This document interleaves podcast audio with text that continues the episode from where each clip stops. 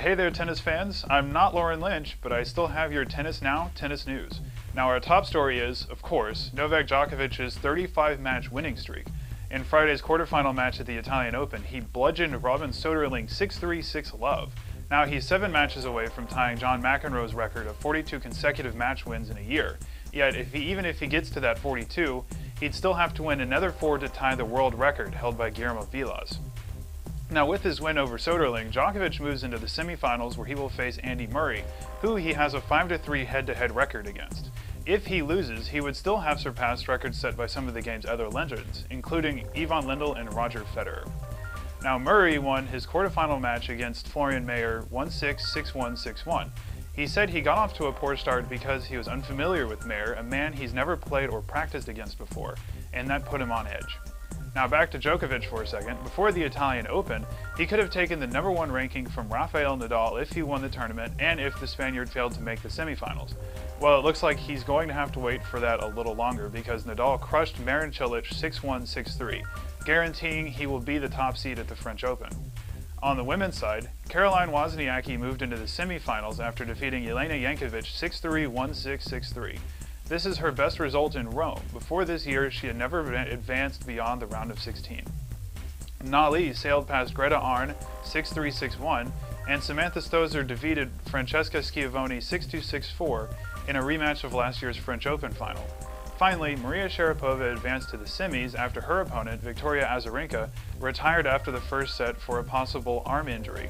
When she retired, Azarenka was leading 6-4 love 3.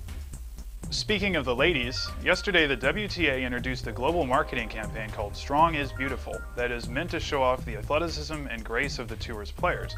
38 of the tour's current and up-and-coming stars are participating in the campaign, which places the personal stories, pressures, and dreams of the players at the forefront. So, for example, Ana Ivanovic talks about practicing in Belgrade during the Kosovo War in the late 1990s, and China's Na Li speaks about the pressure of playing for a country of 1.3 billion people. For their part, players such as Caroline Wozniacki seem to like the idea of the new campaign. She said, For me, the new campaign is able to capture the inner strength of players in a beautiful way.